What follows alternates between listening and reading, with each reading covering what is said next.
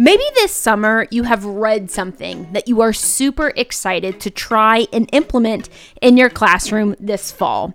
Maybe this summer you just took a huge teacher time out and did absolutely nothing to do with school until this moment. And maybe you're starting to freak out a little bit because the new school year is on the horizon. Maybe you just feel super motivated to find as many new strategies as you can to become a game changer for kids at this point in your career. Whether you are a first year teacher, 15th year teacher or 25 year teacher, you are in the right place because in this episode, we are doing three game changing ideas that will change your school year. And I'm warning you, prepared to be surprised. This summer replay episode was off the charts with downloads last school year that I had to bring it back as we approach the fall. I don't know about you, but I'm getting pretty pumped up for the 2022 2023 school year. And if you're not there yet, fear not. This episode will get you there. Let's roll into it. The cover of your book really sucks, said a student, followed by another student piping in saying, Yeah, Miss G, it's really basic. What were these students talking about? They were talking about a book called Game Changers that I had written in 2015. A book titled Game Changers can't have a sucky, basic cover art. So, what did I do? I had them help me with it. And back in 2015, I took their ideas, I took their inspiration, and I used that to create the actual new cover art for the book before it was ever officially published. That was a game changing moment. And what I want to do in this short series of podcasts over the next two weeks is talk about what it means to be a game changer in education. I want all of us to go into our classrooms each day feeling confident that we are engaging students, we are motivating students, that we are doing things differently that gets kids pumped to walk into our classrooms. And over the course of the next couple of weeks, you're going to hear some cliff notes, some ideas, some short but really significant things that you can do every single day. There is awesome in every single school day.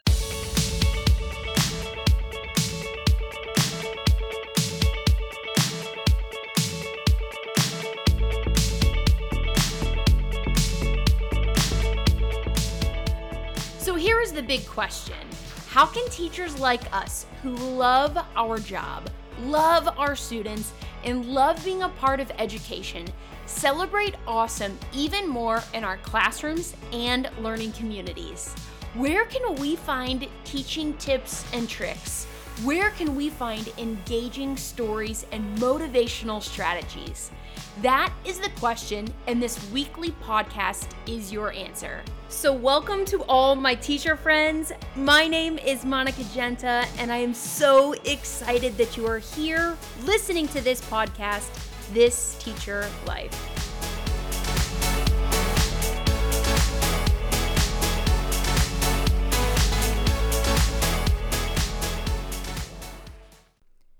So, Game Changers is this 20 chapter, 20 idea book that is truly about student engagement, student motivation, and making sure that we are loving our job and students are loving coming to class. And I love it because they are simple, innovative, effective things that will change the way the game is played in your classroom. And I love how the book starts because it begins with a chapter called The Day That I Became Harry Potter. And what's interesting about this is I think oftentimes when we think about student engagement and student motivation, we think that we have to create something really big that's going to take a ton of time and a ton of money. And that chapter totally proves that that's a myth. That is a teacher myth. In fact, I want to read to you the last paragraph. It says, In order to win the game, you have to change the game plan. And sometimes, in order to win, you have to draw on your face with a permanent marker.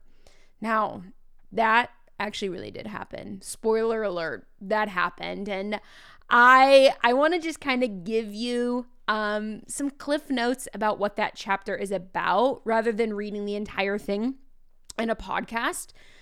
I want you to know that sometimes we just need random props to add excitement. You don't need to transform your entire classroom into some sort of like African safari. That's cool, but that doesn't mean that it's going to be engaging. Sometimes we seriously just need a random prop or a permanent marker. I think sometimes we just also have to incorporate pop culture references. In the chapter, The Day That I Became Harry Potter, I wrote that because back in 2015, Harry Potter was hot, right? Let's get serious. Harry Potter is still hot now. Harry Potter is going to stand the test of time, but in 2015, like my kids were so into it. And so I started just incorporating some of those references, some of those those funny terms from Harry Potter into my class, and it totally was a game changer. I think the final thing about that chapter that I want to add as a teacher tip is sometimes things get weird in class and I think we just have to go for it.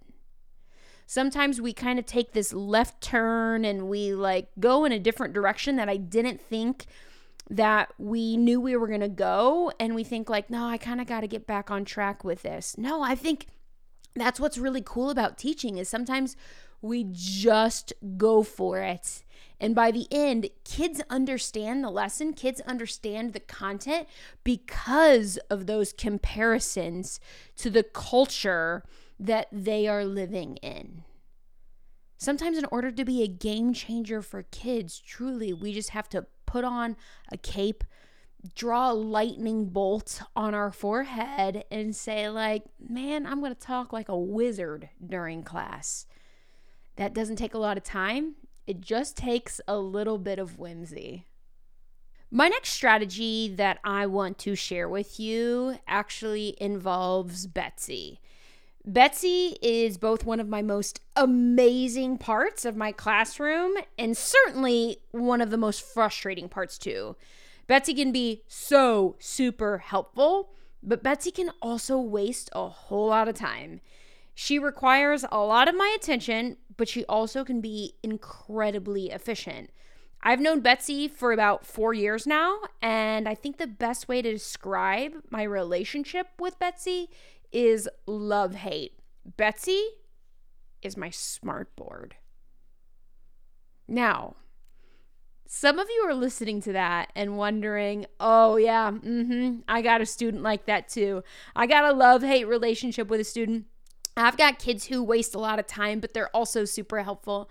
Yeah, no, it's actually uh, the name of my smart board or was the name of my smart board at a previous school district. I have now moved on to bigger and better things called the Promethean board. I actually recently got one and it's freaking awesome.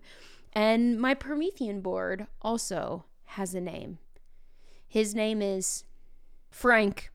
His name is Frank, and I love it. And sometimes Frank has some malfunctions, and sometimes Frank is freaking awesome.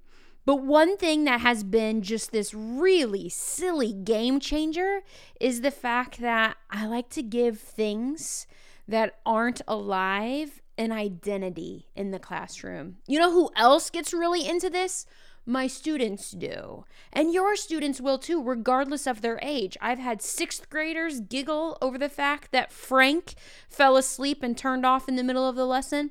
And I've had high school kids be like, Frank, Frank, come on. You're making Miss Genta's handwriting look terrible.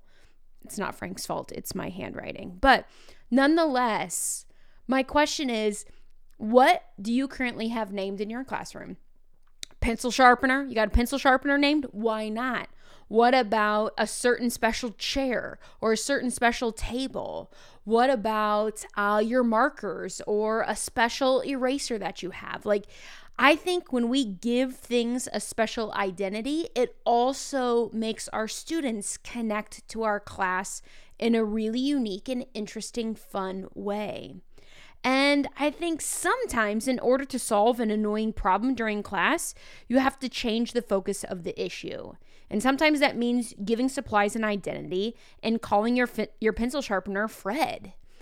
Technology especially can be really really frustrating. And instead of getting mad and wanting to like throw your promethean board markers across the room if we give it a name we tend to have a little bit more patience and grace with it and so for all of you people out there who like god i hate technology so much name your chromebook name your computer and i know that that sounds crazy but I truly believe that it will change the interactions that you have and the ones that your students see you having as well.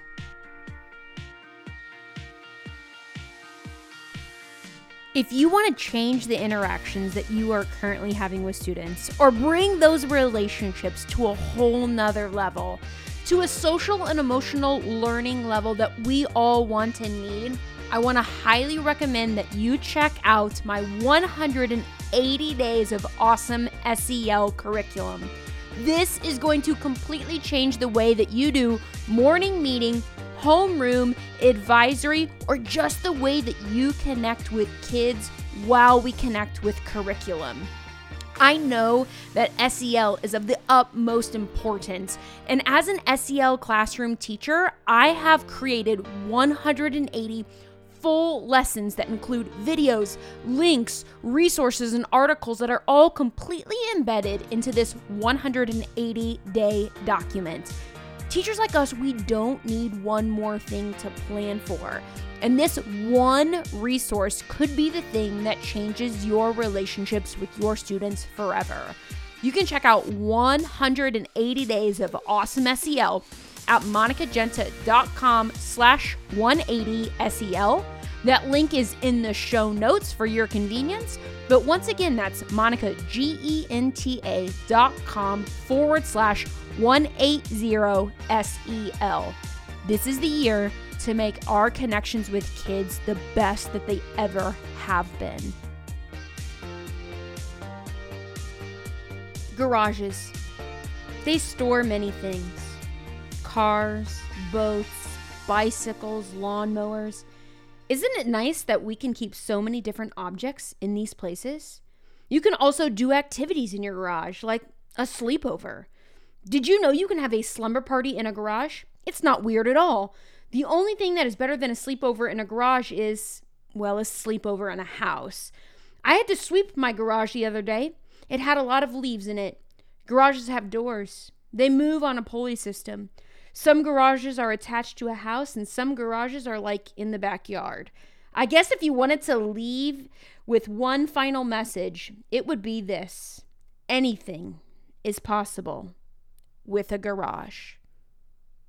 What was that random moment about a garage? That was a one minute speech that was literally given by a student a few years back. I do this thing in my classroom called one minute speeches, which is an opportunity to get kids up in front of the class in a non threatening, silly environment where they just work on their communication skills. And oftentimes, I let students pick their own topic. And this one student came up to the front of the room and she's like, I'd like to give a one minute speech about a garage. And then that is what came out. That was off the cuff. And see, some students have natural communication skills like that, but we have to foster those communication skills in so many other students.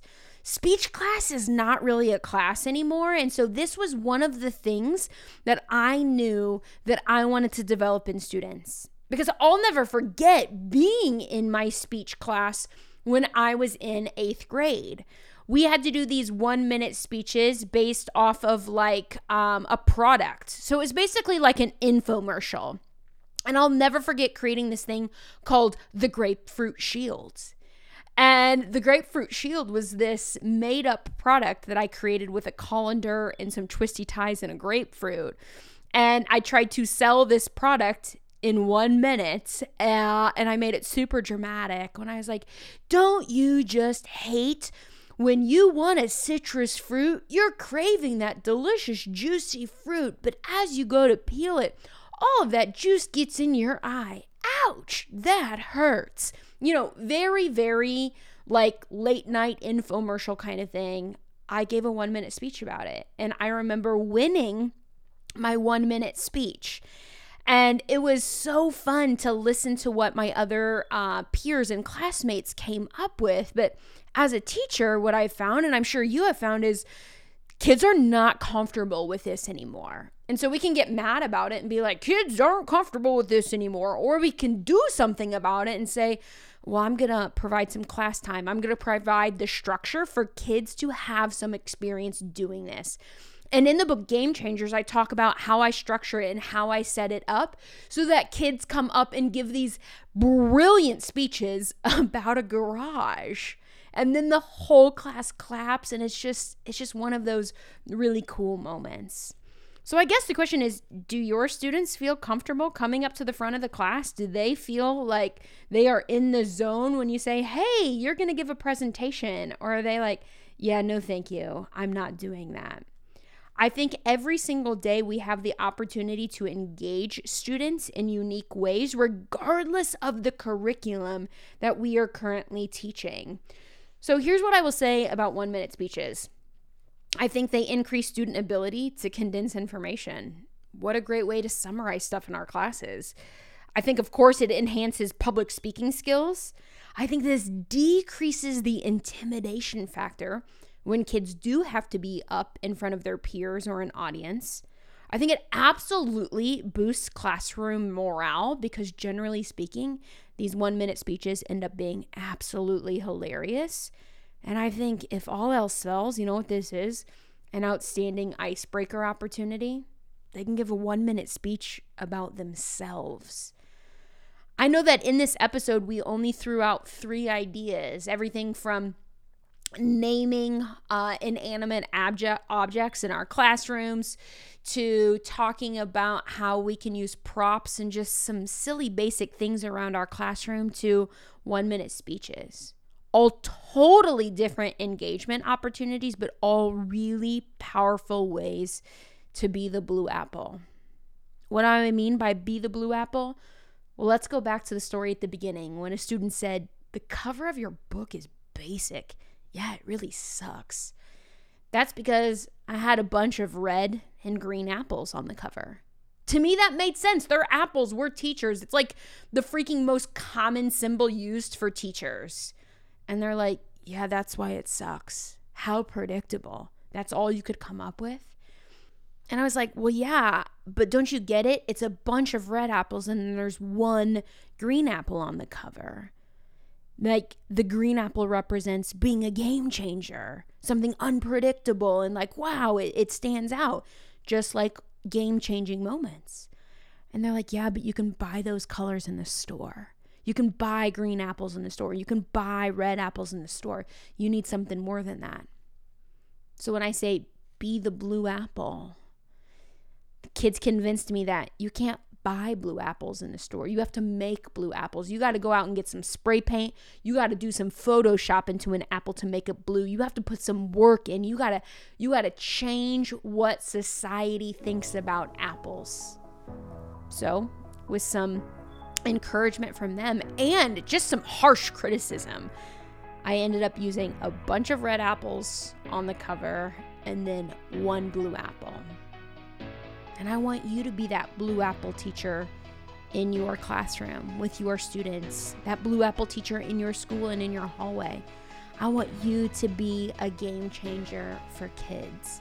And I hope this episode was a game changer for you. If you enjoyed it, will you do me a favor? Will you screenshot it? Hit those buttons on the side of your phone and share it out on social media. Share it on um, Twitter or on Facebook or on Instagram and let other teachers know that you are listening to this.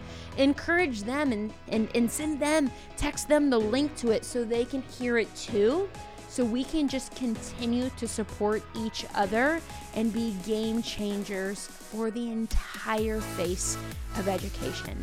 I hope you'll consider checking out that 180 days of awesome SEL curriculum in the show notes. But until next time, I want to thank you so much for listening and thank you for being a part of this teacher life.